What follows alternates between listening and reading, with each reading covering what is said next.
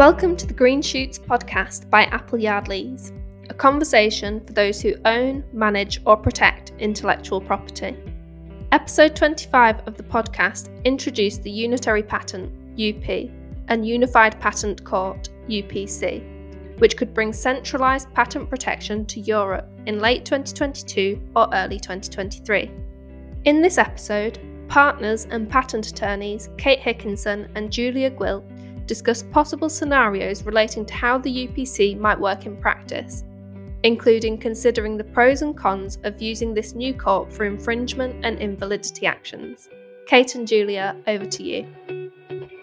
Thank you, Lucy, for that great introduction. Today, th- the intention is to, to talk through some scenarios to try and bring the particularly the new unified patent court to life. But I think it's useful before we get started in the scenarios to think about and just have a brief recap of what Kate you discussed in the last podcast on the UP UPC, which, which was a few months ago now. So, Kate, can you just remind me what, what you chatted about with our colleague Chris?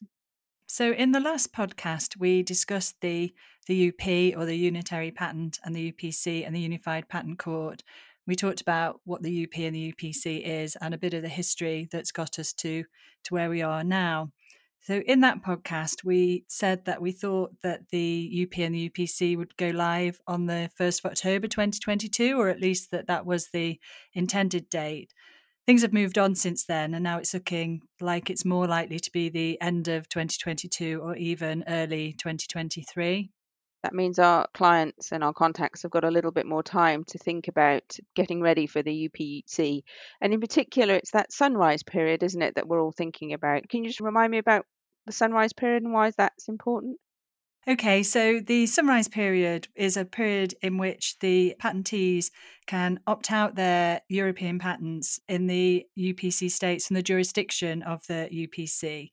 The opt outs will apply to existing European patents, so that's why our clients need to start thinking about this now. And it'll also apply to European patents that are, are granted during the transition period at the moment we have a seven year transition period which will allow people to opt out of the jurisdiction of the the UPC it may well be extended by another 7 years so that in total it's 14 years. And this will just enable people to get used to the UPC and decide during that time whether they want their European patents to be under the jurisdiction of the UPC so, if once this is live, a patentee chooses a unitary patent, then that patent will be within the jurisdiction of the UPC. If they have a granted European patent that is validated in a UP contracting state, then they'll be able to choose whether they are under the jurisdiction of the UPC or the national court unless they opt out from the jurisdiction of the UPC. And in that case, they will be under the jurisdiction of the national courts. So during transition, we've got a choice of two jurisdictions, both for revocation and infringement actions. We can choose to go via the national courts or via the UPC for those classically validated European patents. Is that the case? Yes, it is. Should we talk through some scenarios? And I know we've got clients and contacts asking us about how best to, to go ahead with their cases. So, a first scenario that I've thought about is if you have a company, we'll call them Company A, which has a European patent which has been validated and is in force in a, a bunch of UPC states, but also the UK. Um, as we discussed in our previous podcast, the UK won't be a part of the, the UP or the UPC since we're no longer part of the EU. So, company B comes along and infringes the patent.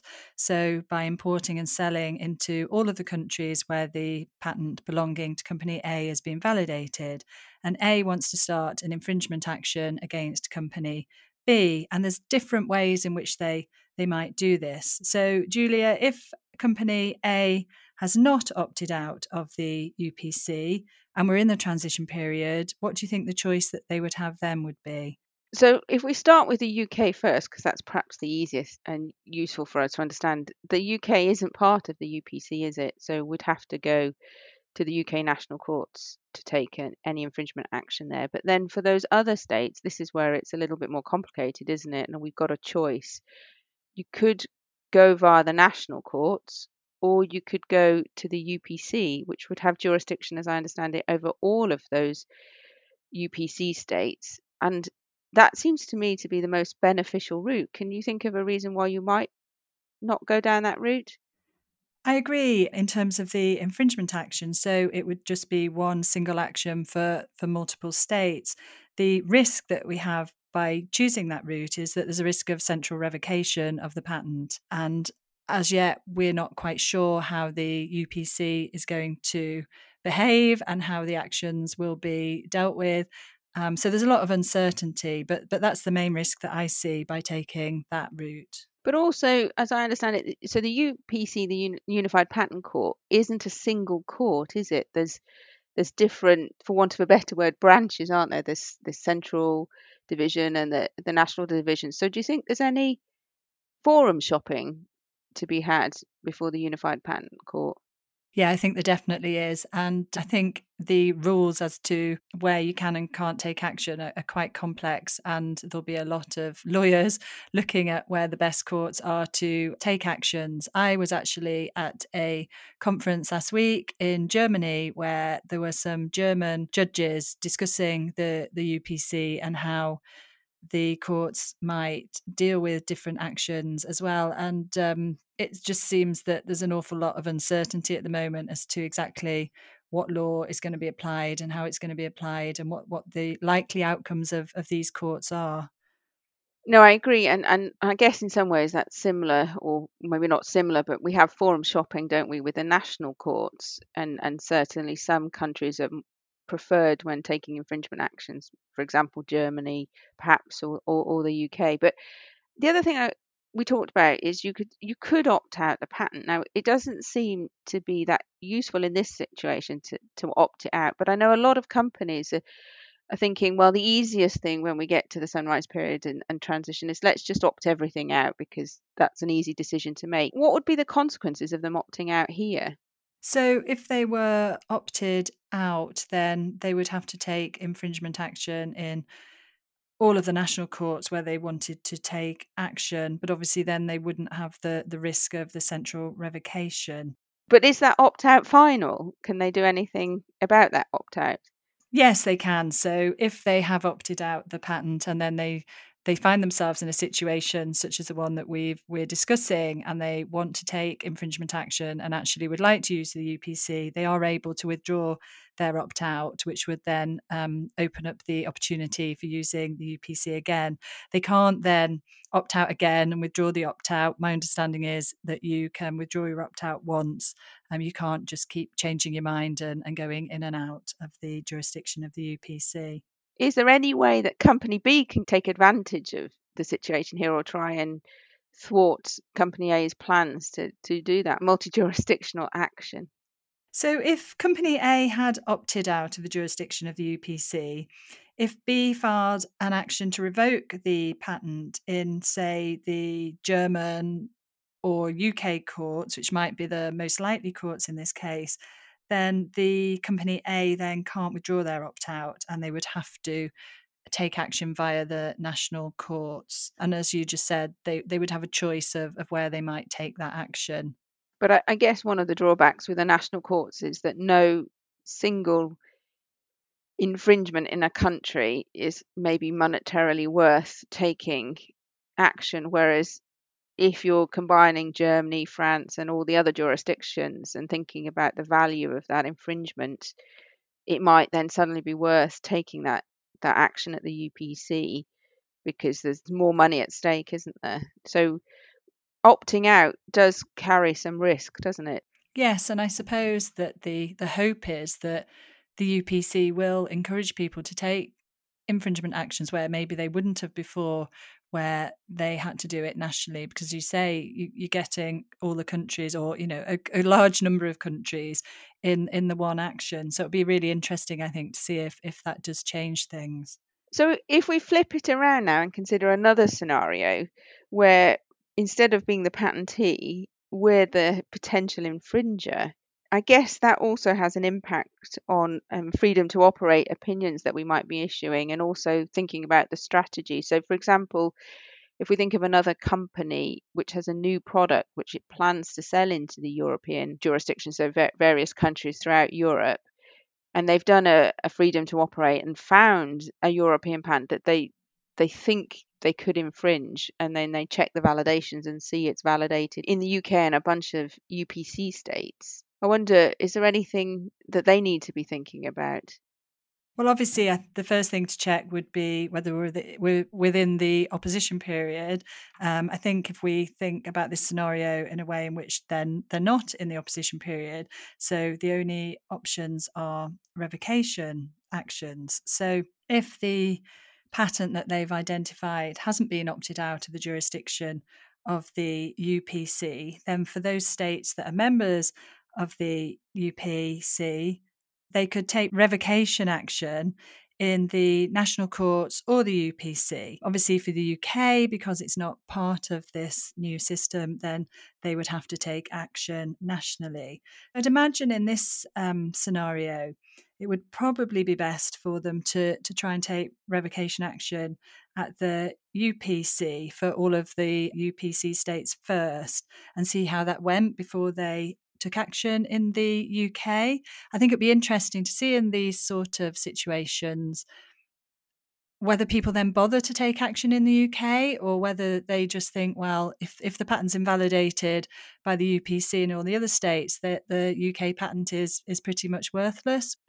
No, I, I agree because I know there's been some discussion about whether or not the Unified Patent Court even has a sort of long arm reach. I think is the is the term being referred mm. to, and and could be issuing an opinion which is somehow effective in the UK. But even if it doesn't have that, and I would hope perhaps it doesn't because the UK is outside the system, as you say, the implication being that if the reasons, I guess, if the reasons for the invalidation apply in the UK, then then the UK part of that European patent looks like it's likely to be invalid as well. It, it, might be that perhaps there's a national prior art or something that doesn't invalidate the UK part in the same way. But yeah, I, I would say you're definitely on the back foot then as the patentee, aren't you, with a, a patent which has had a ruling that it's invalid before the UPC um, before you take an action at the UK IPO. But as you say, we we just don't know how this is going to pan out. It's one of the fun parts of this see to see how it all all fits together in the future.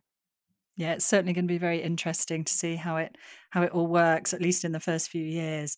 If the patentee had actually opted out of the jurisdiction of the UPC, then the first thing to do would be to check that the opt out is actually valid.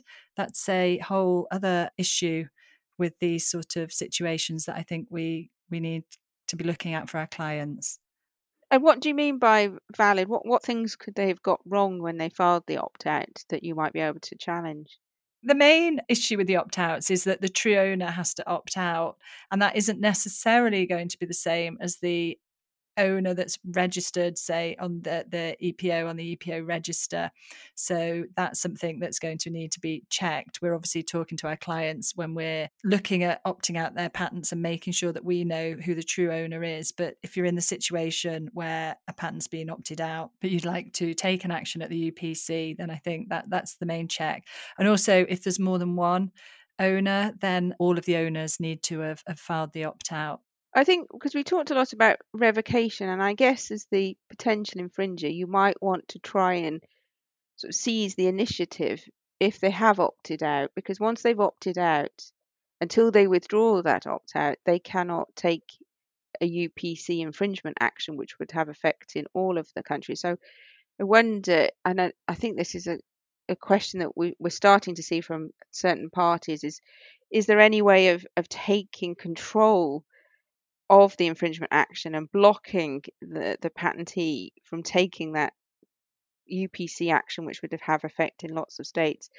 And we've talked here about revocation, but I wonder if, while it's opted out, if we filed a a declaration for non-infringement at, at, in a national court which permits you to do that, whether that would then block the opt-out in the same way that we were talking about blocking the withdrawal of the opt out in relation to the, the previous scenario. What do you think? That's a really interesting scenario. I'm not sure that I know quite how that's going to all work out at the moment and whether that action would achieve the desired effect. As far as we understand it, it's if you've opted out, an action before the national courts can block your withdrawal of the opt out. But what's not clear is what nature of action blocks the withdrawal, isn't it? I think that's clear, and that's going to be decided as the courts get into actions and, and make decisions. And so we kind of have to watch this space, don't we, on that one? It's a difficult one. Until the courts are active and start hearing different actions, it's hard to know in some circumstances quite how things are going to to work out.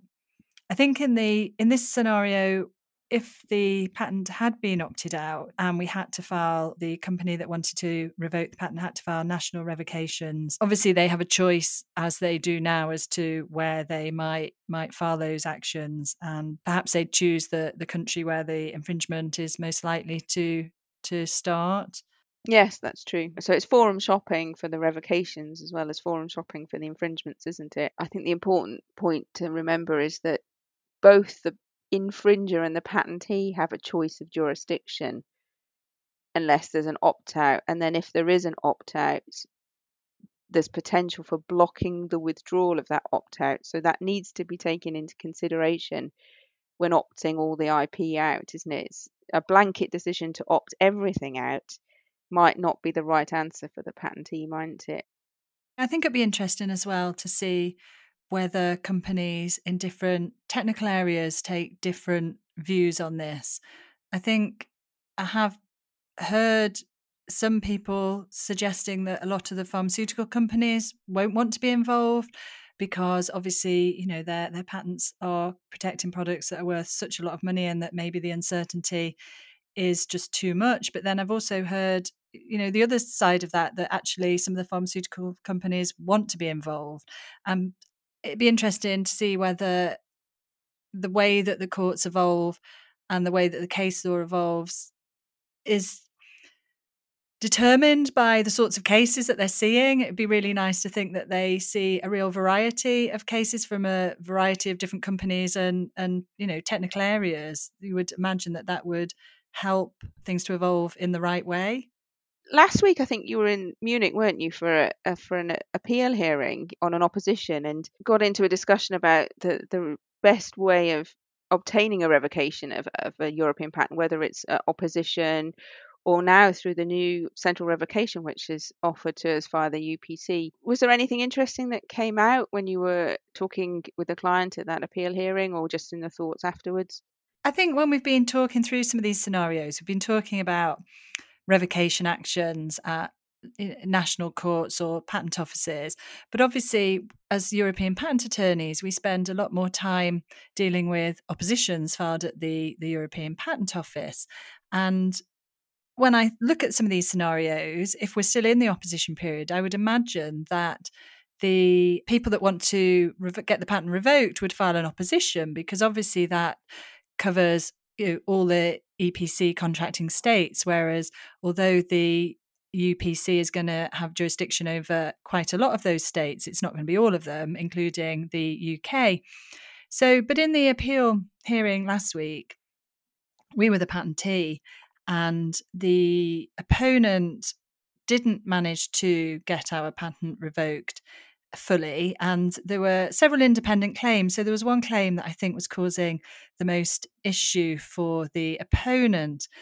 But the way in which the appeal hearing was conducted meant that the opponent wasn't actually allowed to make all of the arguments that they would have liked because they hadn't put those into their case when they filed their grounds of appeal. So it occurred to me in that situation that they might have had some decent arguments potentially against the, the claim in particular that they, they wanted deleted or further arguments that they could have used to try and revoke the whole patent. But because of the, the strict nature of the appeal proceedings at the EPO, those arguments weren't heard. So that was a circumstance where I thought actually maybe if that patent was then under the jurisdiction of the UPC, they might try and revoke it using the UPC and get a, a, central revocation of the patent. So that could be a circumstance in which somebody might might use the UPC for a revocation action, even though they have opposed and been through the opposition and appeal proceedings at the EPO. What's your feeling on that, Julia, in terms of you know when people would use the UPC for a revocation action rather than or as well as the EPO opposition procedure? It's an interesting one, isn't it? Because obviously the, the, the main downside to the opposition is the limited time out after grant in which it's available. So it's only for nine months after grant. So if you miss that window, then revocation is your only option. But of course, the, the, the cost of a revocation in terms of fees is significantly greater than the cost of an opposition in terms of fees and the preparation in terms of preparing the arguments, preparing the prior art is probably going to be quite similar because the way I see it, the revocation actions have been set up to very closely mimic the opposition um, proceedings before the EPO, at least in terms of the substantive arguments that you can make. And so that there is a lot of overlap, and certainly there are provisions for staying the revocation action if opposition proceedings are, are going on. But I, I agree, if you're in that nine month window, opposition seems the sensible way forward because it's all states and not just the UPC states that it has effect for. But outside of that, and, and bearing in mind, as, as you saw in your appeal hearing, that the way appeals are handled has been very tightly controlled in the last few months and years. They've they've been trying to, to limit the arguments and new documents that can go in into the appeal process. I agree that the if you've not had that opportunity for procedural reasons to make all the arguments and uh, use all the prior art that you wish to do in the opposition appeal, then perhaps the revocation action opens up a new possibility. Even though it's costly, there may be a cost benefit, and certainly it'd be interesting to see how that one develops as well. Yeah, I think it just makes it, although it is costly, it's not obviously not as costly as as taking national actions in in all of the different states. Yeah, I think for me, actually, one of the important points to take home is that a blanket opt out seems like the easy option, but there are, as we talked about, some risks. So I think everyone needs to make sure they think carefully about how they handle the sunrise period. I agree. I think it needs really careful thought. And by hopefully thinking about some of the scenarios that we've discussed today and perhaps thinking up other scenarios that you might find yourself in or our clients might find themselves in, it, it helps to understand how things are going to work under the, the UPC, and that hopefully will help clients to make decisions on how to deal with their patent portfolios going forward. Thanks, Kate. I, I really enjoyed our, our discussion. Thanks for helping answer all those questions that I had. Thanks, Julia. And hopefully, this is helpful to any of our listeners who are thinking about the UP and the UPC. Thank you for listening to this episode of the Green Shoots podcast by Appleyard Lees. If you have a question or topic suggestion, please email us at ip at appleyardlees.com or follow us on LinkedIn or Twitter at, at appleyardlees